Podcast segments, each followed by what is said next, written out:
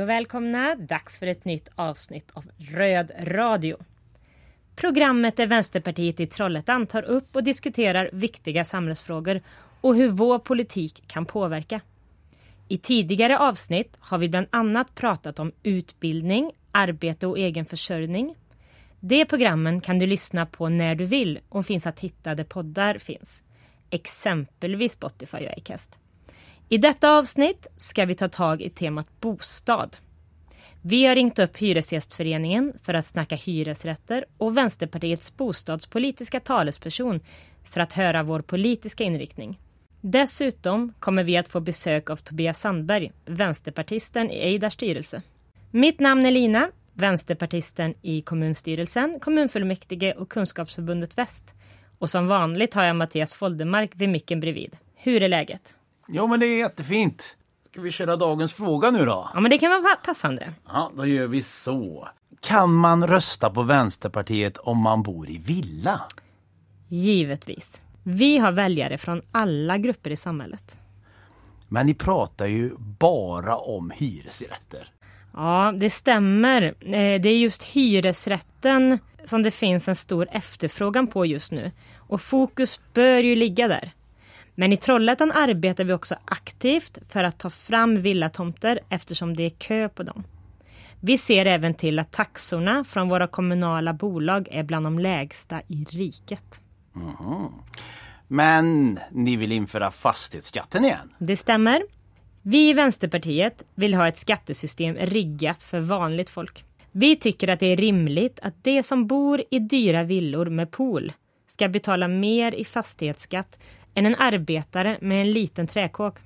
Dagens kommunala fastighetsavgift är även orättvis. Eh, de som har högt taxerade fastigheter betalar mindre som andel av fastighetens värde än de som bor i mindre värdefulla hus. Alla människor behöver ju någonstans att bo. Inte bara de som har mycket pengar på banken. Därför vill Vänsterpartiet bygga fler hyresrätter det ska vara med rimliga hyror som vanligt folk har råd med. Efter låten ska vi lyssna på hur det lät när vi ringde upp Lennart Derehag från Hyresgästföreningen.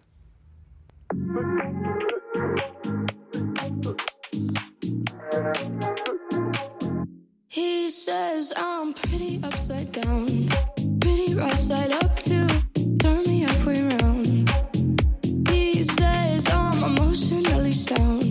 Emotionally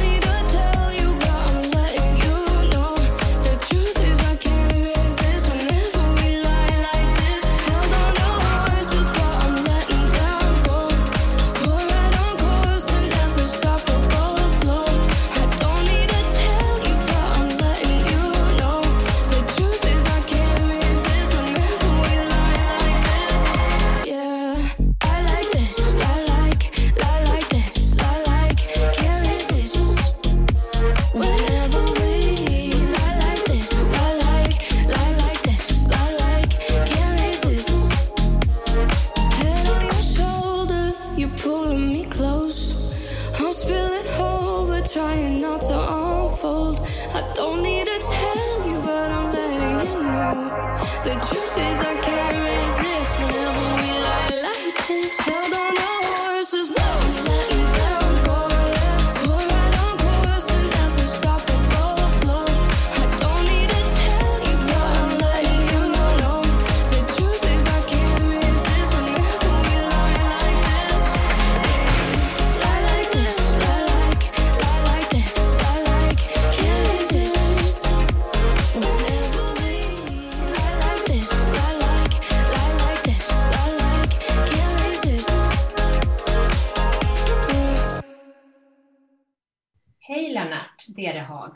välkommen till Röd Radio.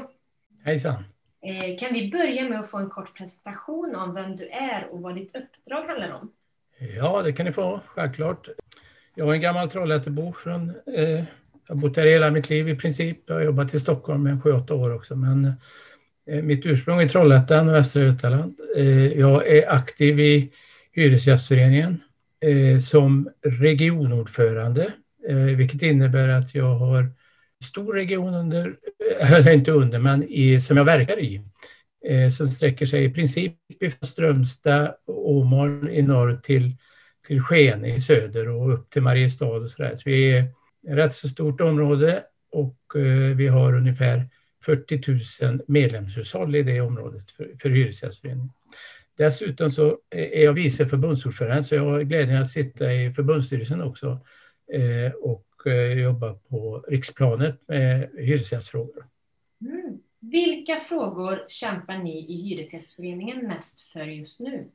Mest, den mest aktuella frågan vi har just nu, den är, är, handlar om det här med hyressättning i nyproduktion av hyresrätter.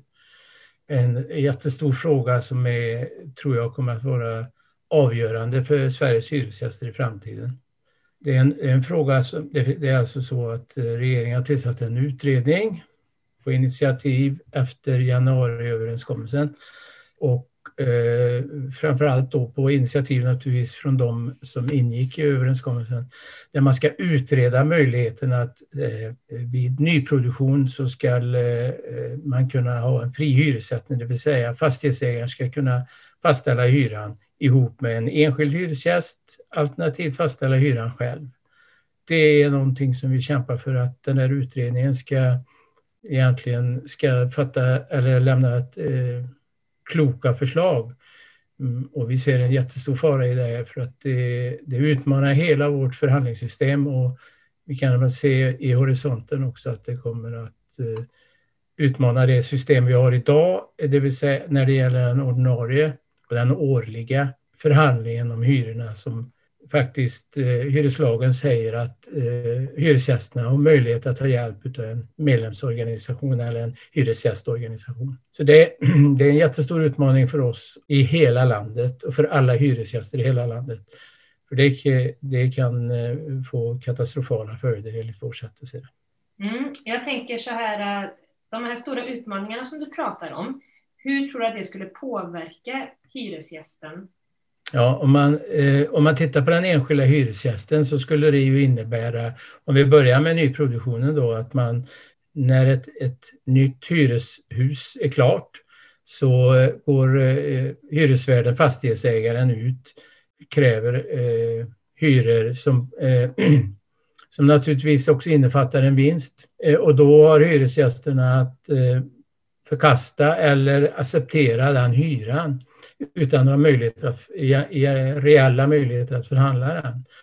Och i ett läge som det är idag då, där det saknas över 500 000 eh, bostäder i Sverige, så är det ju naturligtvis så att eh, tillgång och efterfrågan styr priset och är det då en begränsad tillgång på, på hyresrätter så kommer naturligtvis också priserna att stiga i höjden. Vi har gjort en del undersökningar på det där och vi pratar om rätt så höga hyreshöjningar som skulle kunna vara, rent teoretiskt nu då, som skulle kunna vara eh, det, den realitet som hyresgästerna ställs inför. Nästa steg i det är ju att man också gör likadant på det, på det befintliga systemet, det som vi i, eh, nu för tiden också då har möjlighet att förhandla om, nämligen de årliga hyreshöjningarna, alternativt årliga hyressänkningar, vilket jag aldrig har varit med om, men ändå skulle det teoretiskt kunna vara möjligt. Eh, och det skulle ju vara, bli samma princip som gäller där då att eh, hyresvärden har rätt och möjlighet att sätta den hyra som passar den utan att eh, vi, vi har någon möjlighet att stödja och förhandla om hyran. Så det är, eh, som vi ser det rätt stora och allvarliga utmaningar. Hur arbetar Hyresgästföreningen mot segregation? Eh, man kan säga så här, det finns lite olika, eh, vi har lite olika ingångar i det. Vi försöker, framförallt försöker vi påverka politiskt, våra, våra politiker och beslutsfattare för att motverka segregationen genom att vi försöker föra fram frågan om att blanda upplåtelseformerna och också att verka för att det ska finnas hyresrätter i alla stadsdelar eh, som innebär att det bidrar till människor i olika inkomstsegment har en möjlighet att mötas. Och vi, vi tror att segregation är i grunden en socioekonomisk fråga naturligtvis. Och det är ju det är bara för att, för att, att man ska förstå det så lyfter vi också behovet av att se till stadsplaneringen där man då binder ihop de olika geografiska områdena också med bra fungerande kollektivtrafik, vad det nu kan vara, gång och cykelstråk och sånt där. Och också naturliga mötesområden och rekreationsområden. Och det här gör vi genom samtal med beslutsfattare och vi gör det också eftersom vi har möjlighet att väldigt ofta vara remissinstans när det gäller översiktsplaner och detaljplaner. Det är, då kan man säga det är, det, är, det är mer övergripande. Sen jobbar vi också lokalt. Vi är ju eh, förlåt, organiserade väldigt långt ut i bostadsområdena. Så vi jobbar lokalt i bostadsområdena för att hyresgästerna ska få ett, ett större inflytande och kunna påverka områdena på olika sätt eh, Eh, och lyfta dem till mer trygga och trivsamma områden där många människor vill bo. Och det kan också eh, medverka till en ökad social sammansättning. Vi, har ju, vi jobbar med någonting som kallas för boinflytande och vi har också boinflytandeavtal på många ställen. Eh, och framför allt då har det råkat bli ihop med allmännyttan. Så vi är klart, vi är medvetna om att eh, det här med bostadspolitik inte är hela lösningen. Utan man behöver ju naturligtvis möta segregationen på annat sätt med, med arbetsmarknadspolitik och utbildningspolitik och så vidare. Mm. Det var Lennart Derhag från Hyresgästföreningen. Ja, spännande. Det är ju marknadshyror som de sätter fokus på. Det är ju en av de punkterna där Vänsterpartiet på central nivå har sagt att det kommer vi sätta ner foten. Nu håller man på att diskutera LAS. Det pratade vi här sist med våra folk och nu är det ju nästa grupp de kommer förarga här då. Det är Sveriges hyresgäster då. Ehm, och det är ju en del i det här med januariavtalet då som Socialdemokraterna och Miljöpartiet har tecknat ihop med Liberalerna och Centerpartiet.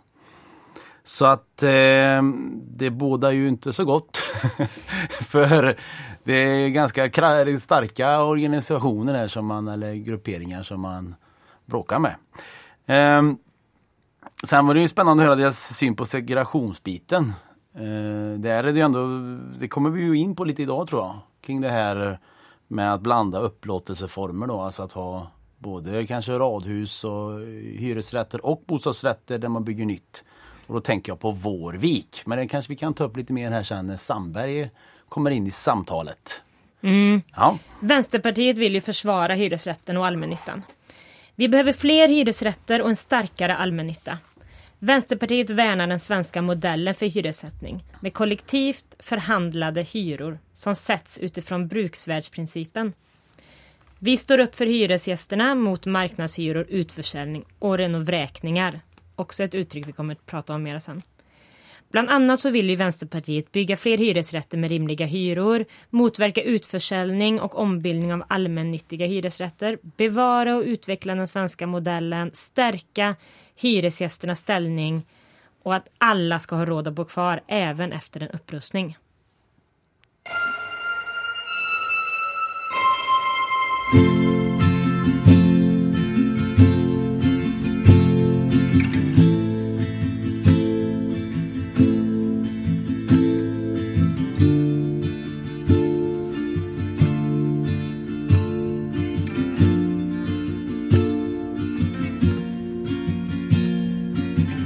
still remember 3rd of December Me in your sweater.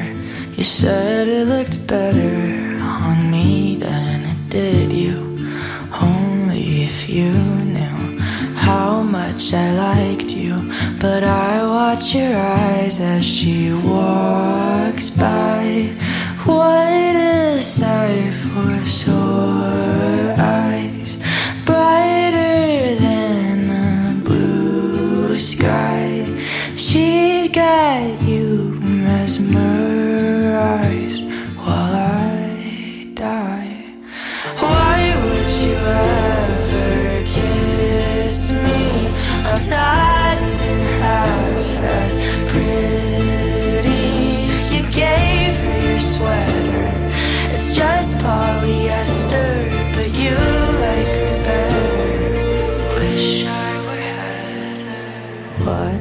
she stands with her holding your hand. Put your arm round her shoulder.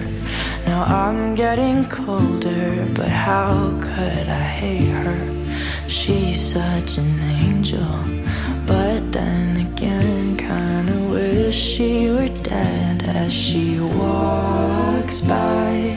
What a sight for sore eyes, brighter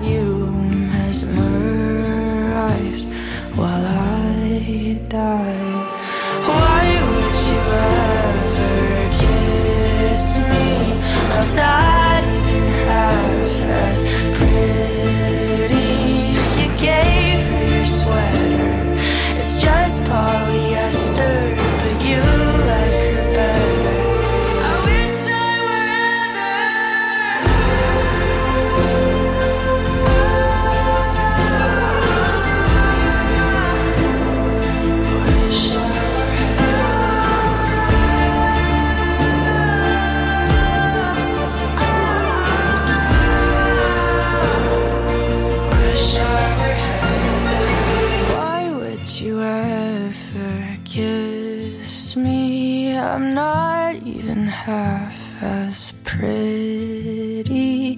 You gave her your sweater. It's just polyester, but you like her better. Wish I were. Bostaden är en grundläggande social rättighet. Inte en vara på en marknad. Enligt regeringsformen har samhället ett uttalat ansvar för att trygga rätten till bostad. I verkligheten ser det annorlunda ut. Sedan 1990-talet har bostadsbyggandet skett på marknadens villkor. Det har byggts för lite, för sakta och för dyrt. Idag råder bostadsbrist i en majoritet av landets kommuner. Bristen på bostäder begränsar människors frihet och i förlängningen samhällets utveckling. Nu ska vi lyssna till hur det lät när vi ringde upp Vänsterpartiets bostadspolitiska talesperson Mahmoudou Malkov Jallow. Välkommen till Röd Radio, Malcolm Jallow. Kan du presentera dig lite för våra lyssnare kort? Tack så mycket. Ehm, Jag heter Momodou Malcolm Jallow och jag är riksdagsledamot för Vänsterpartiet. Men jag är också bostadspolitisk talesperson för partiet. Det är roligt att ha dig här. I Trollhättan kostar idag en nybyggd trea 15 000 att hyra. Vad tycker Vänsterpartiet är en rimlig hyra och hur tar vi oss dit?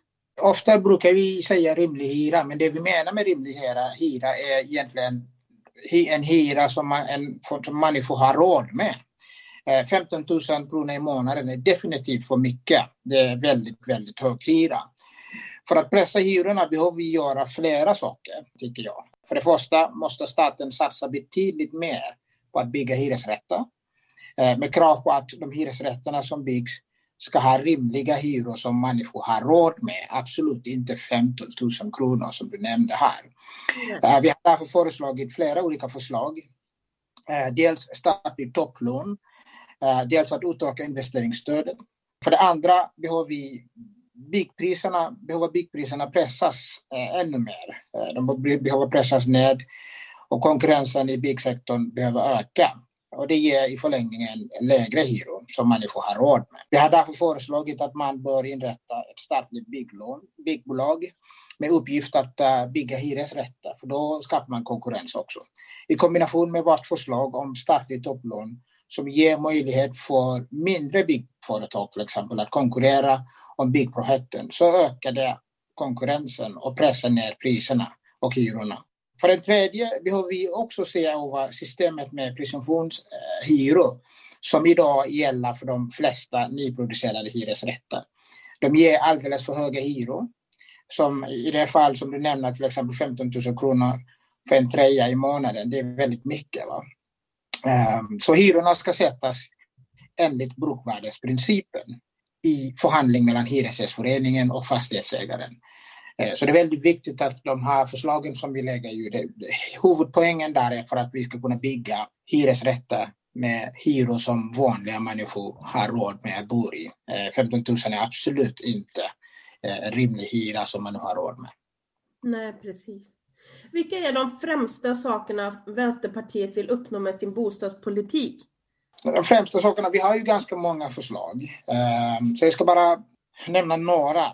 Eh, för det första, en av våra viktigaste mål är att återskapa en statlig social och generell bostadspolitik politik där den, den offentliga tar ansvar för att alla ska ha någonstans att bo. Staten måste träda eh, in och, och ta mer ansvar eftersom bostaden eh, är inte en handelsvara som man vill göra det till utan det är en social rättighet. För det andra vi måste utjämna de ekonomiska skillnaderna mellan upplåtelseformerna, ägda och hyrda boenden.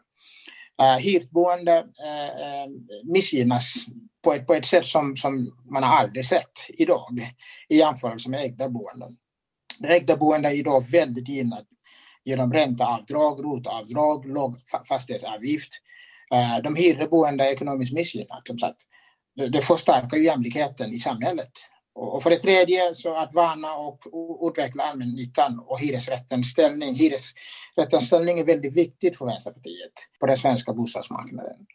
Eh, vi, vi värnar rätten till bostad eh, eftersom det är en grundläggande mänsklig rättighet. Och eh, den, denna rätt kan aldrig garanteras av marknaden. Att staten trätt tillbaka till förmån för marknaden oacceptabelt för Vänsterpartiet. Och eh, vi kommer att göra allt vi kan för att staten ska spela en viktigare roll, en större roll i bostadspolitiken. Eh, och det måste stärkas väsentligt.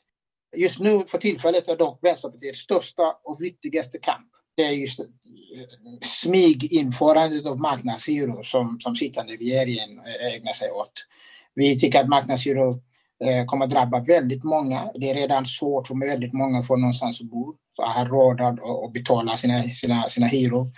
Ehm, men om man inför marknadshyror kommer ju många fler att bli drabbade. Eh, stora delar av befolkningens ekonomi på ett väldigt direkt sätt.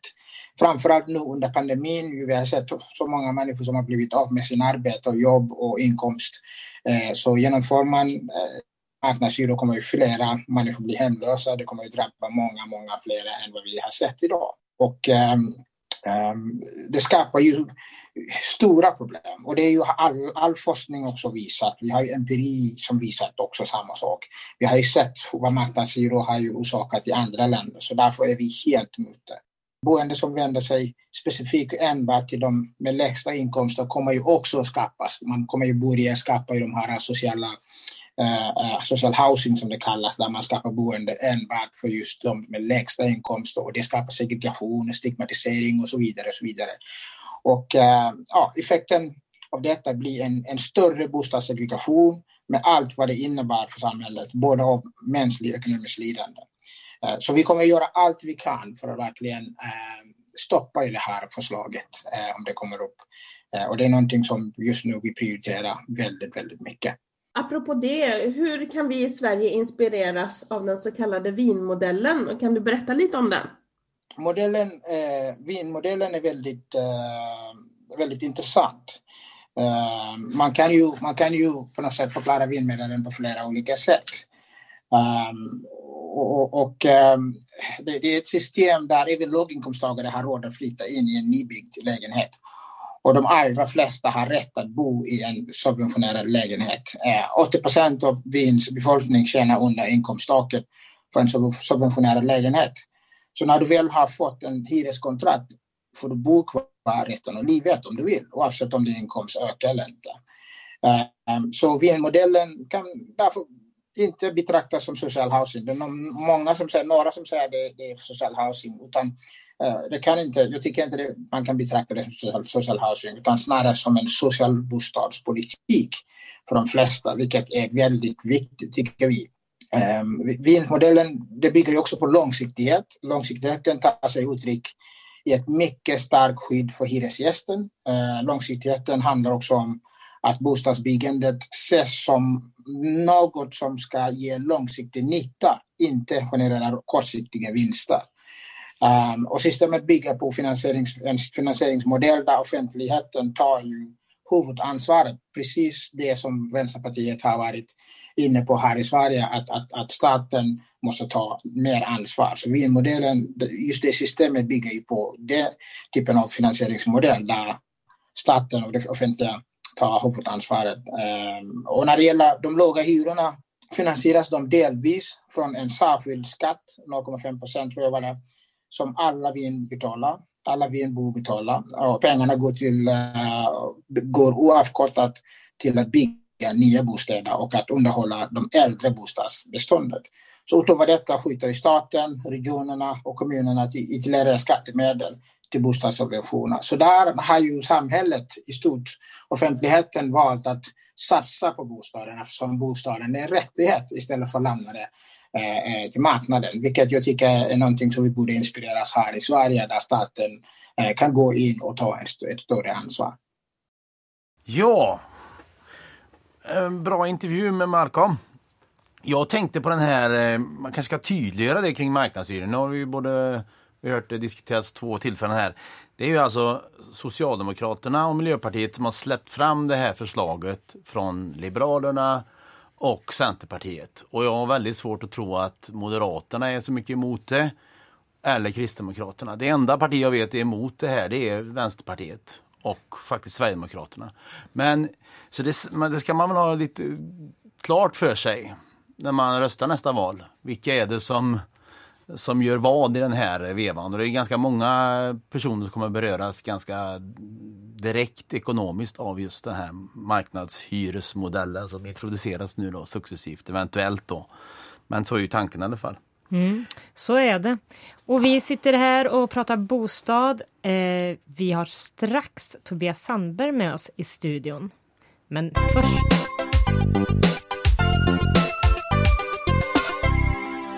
Röd Radios egen jingel. Hej Tobias Sandberg! Hej! Nu ska vi prata med dig. Du som är Vänsterpartiets representant i Eidars styrelse. Eidar är Trollhättans kommunala bostadsbolag med drygt 6 400 lägenheter. Och vi ska nu försöka bryta ner det som vi har hört tidigare här i programmet till vad som mer konkret görs här i Trollhättan. Välkommen! Tack så mycket! Eh, kan du börja med att berätta lite hur det är att sitta i en styrelse samt hur det skiljer sig från att sitta i en nämnd? Styrelsearbete är ju mer, ja, ska man säga, det är ett, det, man driver ett företag i en styrelse. Eh, vi har ett eh, väldigt tydligt syfte att vi ska, ska följa det, det ägardirektiv vi har att vi ska, vi ska göra vinst helt enkelt. I en nämnd så, så har man lite, lite andra förhållningssätt att, att förhålla sig till där, där eh, mål och uppfyllelse, man har mycket mer eh, lagar att förhålla sig till. Eh, och som styrelse har man mer en, en marknad att förhålla sig till. Mm. Om vi pratar lite om nybyggnation. För några år sedan drog Eidar igång en satsning, Hem till framtiden heter den. Vilket innebär att bygga minst tusen nya hyreslägenheter till år 2030. Det ligger ju i linje med ett av våra vallöften om att bygga fler eh, hyresgäster i Trollhättan. Hyresrätter, förlåt. Eh, hur har detta gått? Det har gått eh, väldigt bra, över eh, förväntan. Eh, så det där målet kommer vi nå med råge. Mm -hmm. Har ni lyckats bygga billigt? Nej, det tycker inte jag i alla fall. Eh, finns säkert de som tycker att vi har lyckats i, på, på några plan, men generellt sett så är det inte, det är inte billigt vi bygger när vi bygger nytt. Mm -hmm. Hur kommer det sig då? Eh, ja, jag tror inte ens forskningen är överens om vad det beror på, men generellt sett kan man väl säga att eh, alltså vi, i Sverige har vi valt att ha en, en väldigt hög standard på våra bostäder och framförallt att det tillkommer nya standarder hela tiden. Mm. Eh, och det tycker jag det är ju grunden bra, att våra bostäder blir, blir bättre och bättre anpassade för, för eh, alla, alla som är aktuella för en hyresrätt. Mm. Eh, så absolut är det så. Mm. Och, och, man ska komma ihåg att allting, alltså allting kostar i en hyresrätt. Och det har man stenkoll på. Vad, vad minsta kakelplatta kostar i, i, i hyresnivå. Mm. Om vi blickar framåt lite grann. Varför vill Eidar bygga på Vårvik? Eh, ja, det är en helt ny stadsdel. Eh, och jag själv brukar väl beskriva det lite som att eh, för oss vänsterpartister så är hyresrätten en sån självklar del av, av, en, eh, av en stad. Så att eh, lika självklart som att det borde, ska finnas en förskola eh, på, på Vårvik så ska det finnas hyresrätter också.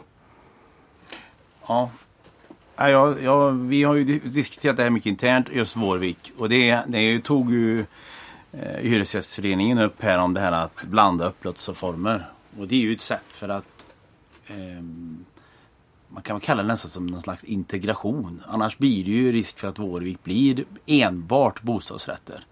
Och då blir ju den socioekonomiska mixen där blir ju väldigt, eh, vad blir det, homogen, eller säger man? Homogen, ja. ja. Mm. Nu, alltså väldigt likartad. Och det här är ju, och därför även om de, nu, det du säger egentligen det är svårt att bygga billigt. Eh, även om jag tror att Eidar ser till att bygga billigare jämfört med vad Abs andra lyckas absolut, med i Sverige. Absolut. Så, så är det ju så att eh, eh, det, det, det, är liksom ändå liksom en annan sorts upplåtelseform. Du kan hyra, även om det kanske kommer att bli dyr hyra vid nybyggnation. Eh, det är kanske större sannolikhet att kunna hyra än att köpa en lägenhet för typ 3 mille. Så är det väl kan man så, säga. Så är det. Så därför är det så viktigt absolut. för oss av den anledningen. Mm. Ja. Eh, om vi går vidare till renoveringar. En, krit en kritik i bostadsdebatten är just renovräkningar som är ett nytt begrepp. Vilket innebär stora hyreshöjningar i samband med renoveringar. Och vilket då i sin tur gör att folk får flytta. I Trollhättan blev detta en ganska stor diskussion när ni skulle renovera kvarteret Stensmedjan. Eh, kan du berätta lite hur Eidar arbetar med det eh, ni kallar ekonomisk hållbarhet? Eh, det handlar om att, att framförallt se till, eh, alltså titta på, på, på bostaden, på, på varje hus. Vad är det som faktiskt behöver göras? Och att vi gör, gör det som bara är nödvändigt och att vi försöker hålla oss till det. Det, det är på något sätt grund, grundtesen. Eh, sen, är, sen är det som jag, som jag nämnde tidigare här att, att vi har en hög standard och att vi vill ha det också. Så att all, all renovering blir oftast att man, ja, det man kallar en standardhöjning. Mm. Och det kan man tycka, tycka vad man vill om, men det, det, det, är, så, det är det sättet vi, vi måste göra på för att kunna finansiera våra renoveringar, att hyran, att hyran höjs. Och då tillför vi massa saker som, som de flesta människor tror jag ändå uppskattar och vill ha. Men eh, det är frågan om hur, hur mycket man vill betala extra för det. Mm. Vi släpper in en liten låt där så återkommer vi till frågorna efter den.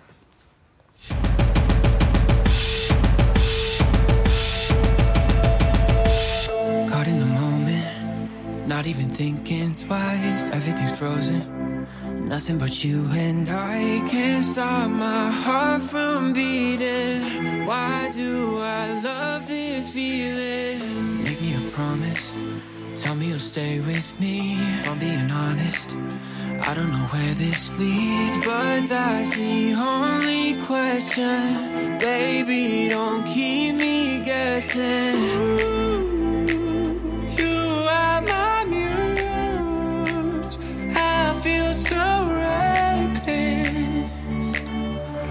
Making me, making me, making me give it. Oh, baby, I can't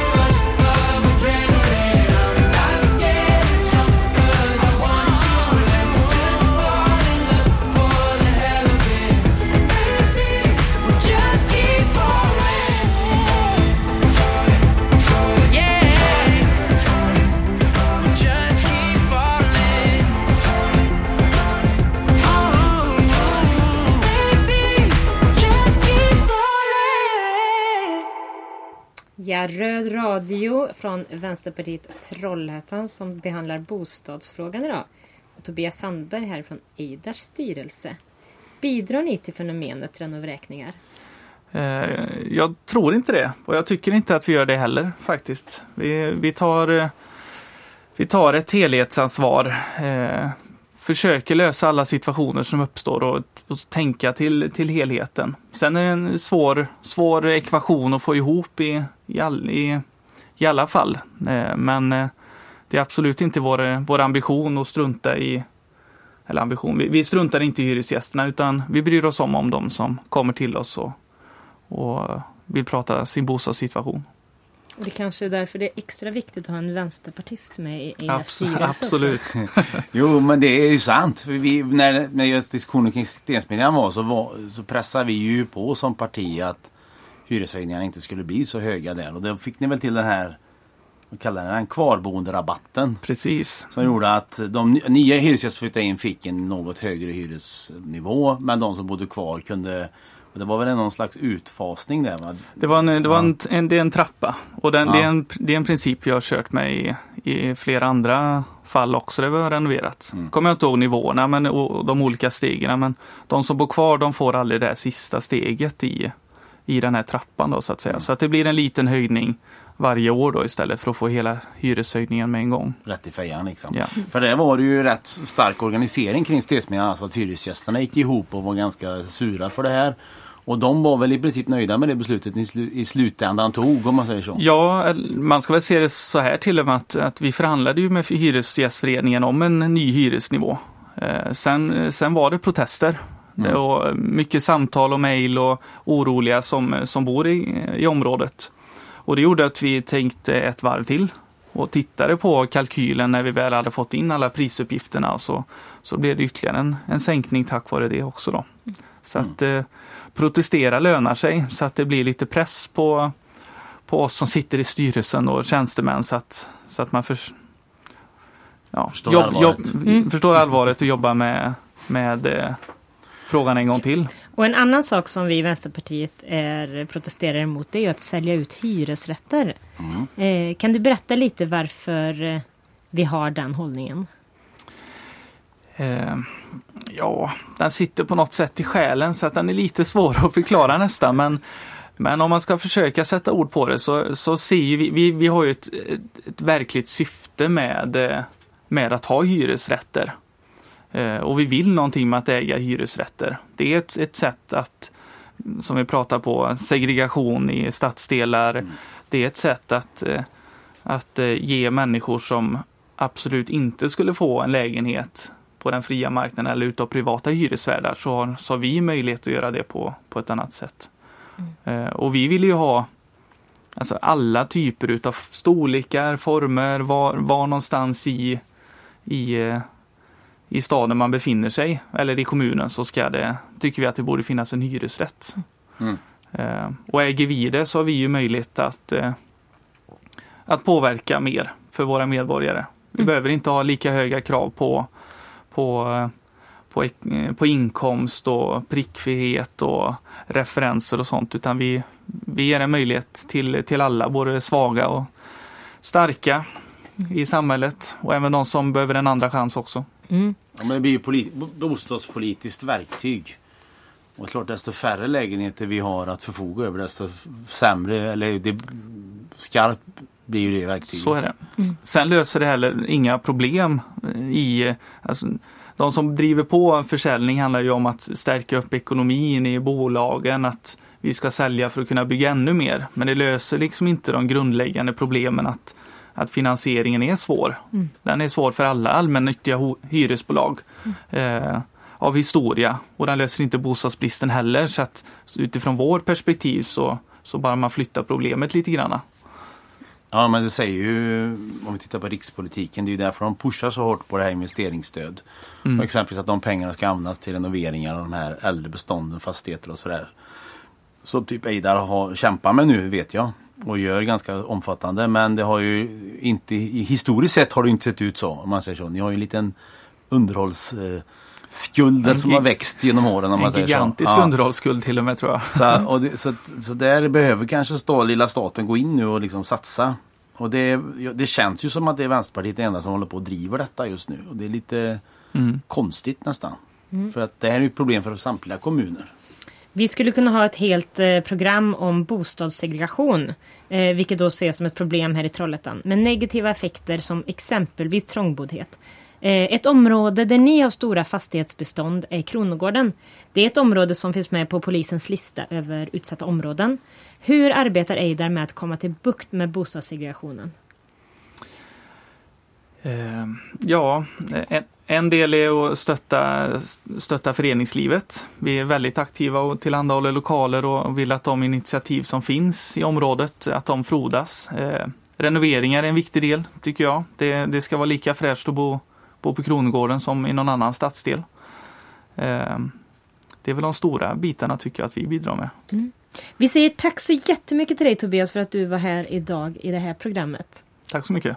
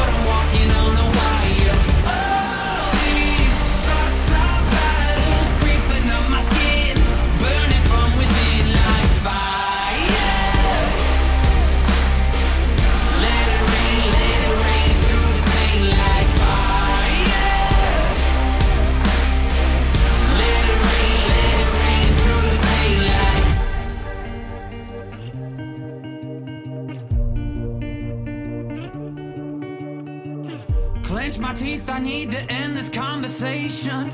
Strike a match, cause now it's time to hear we said. No more doubt, no more running from the half truth. I'ma fight it, light and fires,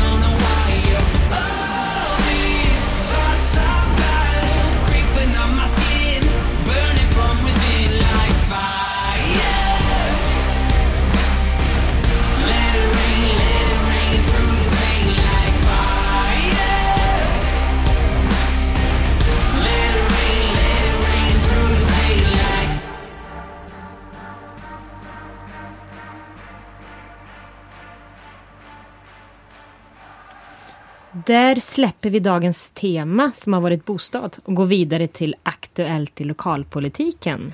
Tjo! Bästa punkten. ja, men det har ju hänt väldigt mycket sen sist får jag säga. Eh, bland annat så har vi ju tagit beslut i den här skolutredningen som har varit för en likvärdig skola. Det gjorde man så sent som igår till och med. Och jag tror att eh, i stort sett alla partier ställer sig bakom den här utredningen. Även Sverigedemokraterna verkar det som. Även om de officiellt har varit emot det. Men det får vi se sen. Eh, de kanske ändrar sig.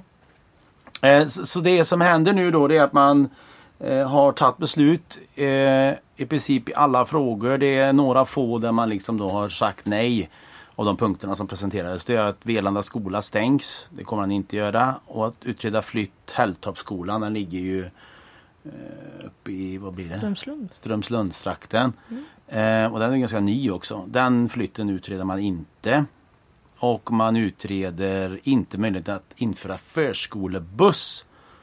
Vilket vi egentligen var för först. Men sen insåg vi att det var bara ett sätt för förvaltningen att skapa en till förskoleavdelning fast på den här bussen. Då kändes det lite sådär, ah, det får vi nog diskutera lite i så fall. Eh, men eh, generellt sett nu då så att det som händer i stort är ju då att man eh, egentligen flyttar en ganska stor mängd barn eh, från Frälsegårdsskolan och Kronan då till övriga skolor i stan. Eh, vi kan höra eh, tiden för eh, vistelsetiden för våra förskoleelever. Där vi har sett att eh, språk, eh, mm, att kunna ha språket, lära sig det svenska språket är A och O för att de ska kunna senare lyckas med sina studier. Eh, och det hela vi gör det är för att just vi ser att sammansättningen på våra elever där i de områdena som vi nu, eh, till exempel Kronan och även, även Frälsningsskolan, det handlar om eh, språket. Så där vi, vi satsar mm, som ett förebyggande eh, satsning. Exakt, det här är Vänsterpartiets Fahime Nordborg då på presskonferensen. Eh, och hon är ju även vice ordförande i utbildningsnämnden och har varit med tidigare i programmet här. Och här trycker hon ju exempelvis på den eh, att vi vill liksom utöka vistelsetiden på förskolorna. Att man får inte glömma att det är liksom andra förslag än bara den här eh, utbussningen då av elever. Utan det här är också en viktig beståndsdel i, i förslagen som lagts fram. Och jag tror det kommer komma fler förslag sen när det här liksom kontinuerligt då kommer behöva iscensättas eh, i förvaltningen. Nu har de ju fått liksom tummen upp och då kommer de ju liksom behöva ta till lite eh, praktiska åtgärder. Så. Och något som vi har diskuterat internt i Vänsterpartiet det är ju det här, den här satsningen som vi gör på elever i hela stan. Eh, att kunna få, få känna att hela stan tillhör en. Man är inte fast i ett område eller till, till en framtid utan man, det finns många möjligheter. Ja, ja. Så det, det är ju, man har gjort väldigt mycket i Trollhättan alltså konkret. Utan det är ju det som har saknats egentligen. Det är att man inte har kunnat det som, alltså få en, en elevsammansättning som har varit heterogen ska den vara då. Va? det vill säga uppblandad på ett annat sätt än man har lyckats få det då i vissa stadsdelar. Så att, men eh, det är inte bara det som har hänt utan vi har ju även haft budget här nu för 2021 och det är också en jättestor fråga varje år för då sätter man ju liksom ramen för hela nästkommande år. Och jag kan ju säga det att vi har gjort ett tillskott på 14 miljoner nu då till utbildningsnämnden. Extra pengar då så de ska kunna jobba med den här utredningen bland annat då. Så att eh, det är liksom det är inte så att de får göra det inom befintlig ram som det kallas. Och Mm. det ska ju debatteras eh, på måndag på kommunfullmäktige det här. Och Ja. hur många budgetar har vi att ta ställning till? Ja, det är en spännande fråga. Ja, men de som jag har sett, det är majoriteten har ju en då. Det är ju vi i Vänsterpartiet, Socialdemokraterna och Miljöpartiet. Eh, och sen har eh, Centern, Kristdemokraterna och vad är det, Moderaterna lagt en. Sen har Sverigedemokraterna lagt en och så Liberalerna en. Så det är de då som, eh, som man tar ställning till då. Fast vi kommer ju vinna då för vi har ju majoritet. Nej men det blir kul. Eh, Det är en kul, det kommer bli kul kommunfullmäktige. Så att om man vill lyssna då eller titta på detta. Vad är det för datum? Det är så Den mycket 2 som november. klockan 13 redan. Mm. Då kan man lyssna på Radio Trollhättan och man kan även se det live via webben. Så vill man se liksom lite eh, rock'n'roll i politiken så brukar det vara det just de mötena. För då Kan du- blir det diskussioner. Ja, kan du lyfta något ur budgeten som, Ja, som är extra smaskigt? Håll i hatten nu, det kommer bra grejer. Nej men 14 miljoner till skolan, av vet. Kultur och fritidsnämnden får 600 000 extra för att göra den här fritidsbanken permanent. Eh, omsorgsnämnden får eh, 7 miljoner som går för att eh, Lambogården i Vänåsaka ska kunna liksom driftas fram tills vi bygger nytt där. Men grejen är att de får även ett statsbidrag nu den här satsningen som regeringen gör. De gör lite på grejer regeringen också för att säga då. Bland annat det här. Och det är 22 eh, miljoner för dem. Så att där har de ganska mycket att ta av och göra liksom bra satsningar. Om det nu är på demensteam, aktivitetsteam, satsa på hemtjänsten, utreda mer bemanning. Det, det liksom är lite upp till nämnderna. Sen är det arbetsmarknads och socialnämnden som är vinnarna i den här kan man säga. Utan de får 16 miljoner för förebyggande åtgärder. Mycket av det som de tyvärr fick spara in tidigare. Och sånt som har legat på projektpengar som de nu kan göra permanent. Som svinigt bra verksamhet som stationen. Eh, de här fältsekreterarna, delar av det. Det är massa jättemycket bra grejer som är supertummen upp vänsterpolitik skulle jag säga. eh, och sen även samhällsbyggnadsnämnden får ett skogsvårdslag. Och det är också en grej som vi har haft tidigare inom samhällsbyggnadsnämnden men där som drogs ner men som nu då kommer tillbaka och det gör väldigt stor skillnad för det, dels är det naturvård men det är även liksom att se till att vi har det så fint som vi har i Trollhättan. Att det är röjt i skogar och i diken och, och det är av stor vikt. Plus att de som jobbar där eh, får eh, jobb. Eh, och det, där kan man ta in folk som är duktiga på att jobba i skogen. Mm. Och om vi tänker på den här äh, skattehöjningen som vi har varit med om. Ja, Hur kan man eh, prata om den kring budgeten? Jo, men det kommer man nog att göra. Ehm, och det är lite tack var att vi kan liksom göra en satsning om man uttrycker det så nu då. Det, tittar man på den, vi höjer ju ramen generellt sett. Det här är ju liksom, vad ska man säga, eh, gottepengar som man kan göra lite extra satsningar med. Sen får de ju en ramhöjning så totalt sett så höjer vi ju så 87 miljoner totalt. Men de här eh, vanliga ramhöjningar är kanske att man har ökat hyra någonstans och sådär så att de måste få den då. Så att det är klart att det satsas ju. Och hade vi inte haft de här pengarna som är cirkus 100 miljoner så hade vi ju fått spara i princip. Va? Eh, så att det, det är klart att det, och det, märk, det roliga är ju nu att Moderaternas budget, de har ju gnällt som fasiken, får inte svära i radion, eh, på eh, den här skattehöjningen och gråtit där. Det är nästan som man vill ha en napp i fickan ibland och gå upp och stoppa i mun på dem för att det är så synd. Så, men, och de, då, det, den har inte de tagit bort. Det är det det, är det roliga. Den, så har de behållit den för de har insett att oh, det kanske inte var så dumt att kunna lägga lite extra pengar lite här och där på att göra liksom saker och ting ännu bättre. Så att det, det ska de få höra kan jag lova.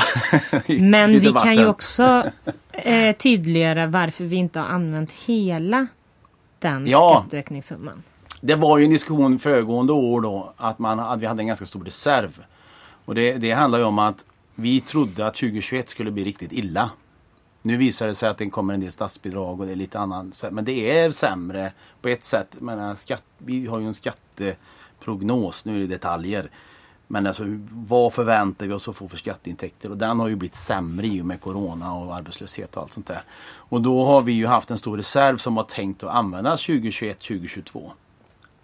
För lägger vi ut i ram så är den liksom Då är den liksom fast där. Så det kan man ju tycka. Men nu har vi faktiskt använt den reserven i större utsträckning. Så nu är reserven inte så stor. Den kanske är totalt Mm, ja, mellan ja, men runt 30 kanske miljoner. Och det låter kanske mycket men vi har en omsättning på över 3 miljarder och då är 30 miljoner ganska lite att ta av ifall något händer. Vi har haft, vi har haft nämnder som för inte så länge sedan gick 80 miljoner back.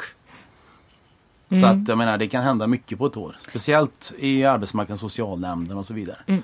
Spännande debatt alltså på måndag den 2 november. Men du Tobias Sandberg, till helgen hålls så äntligen Vänsterpartiets kongress. Stämmer. Något modifierad och delvis digital. Kan du berätta lite om den? Eh, kongress är väl julafton för vänsterpartister tror jag. Eh, för oss som är aktiva. Vi, vi skulle tagit ett eh, partiprogram. Eh, det får vi skjuta på, på framtiden för vi tror att eh, alltså en riktigt bra debatt där alla kan mötas är viktigt. Så att istället är det stort fokus på, på strategidokumentet som tittar i lite kortare perspektiv och förhåller oss till politiken här idag. Och framförallt ska vi välja ny partiordförande. Och partistyrelse. Och partistyrelse. Men ordförande är ändå, det är lite, det är lite Det händer inte lika ofta. säg. lika ofta och Nej. mycket större nu då när Jonas Sjöstedt lämnar, lämnar den här framgångs, framgångståget Mm. som han har startat. Så är det. Och det kan man också följa på webben. Eh, nu är det dags för oss här i studion att avsluta, avrunda det här programmet. Vi vill säga tack för idag. Och vi som gjorde dagens program, det är jag, Lina Granat och Mattias Foldemark. Våran gästande lokalpolitiker var Tobias Sandberg i Eidars styrelse. Som producent har vi Noomi Nygård som även valde musiken. Redigering står Erik Järvele för. Han du inte lyssna på radiosändningen så finns Röd Radio som sagt även som podd där poddar vanligtvis finns. Ett stort tack till Radio Trollhättan för att vi får vara i er studio och att vi får hjälp med det tekniska. Nästa gång vi sänder radio tar vi tag i temat kommunpolitik och gör bland annat ett djupdyk i hur en kommunal budget kan se ut. Tack för att ni lyssnade!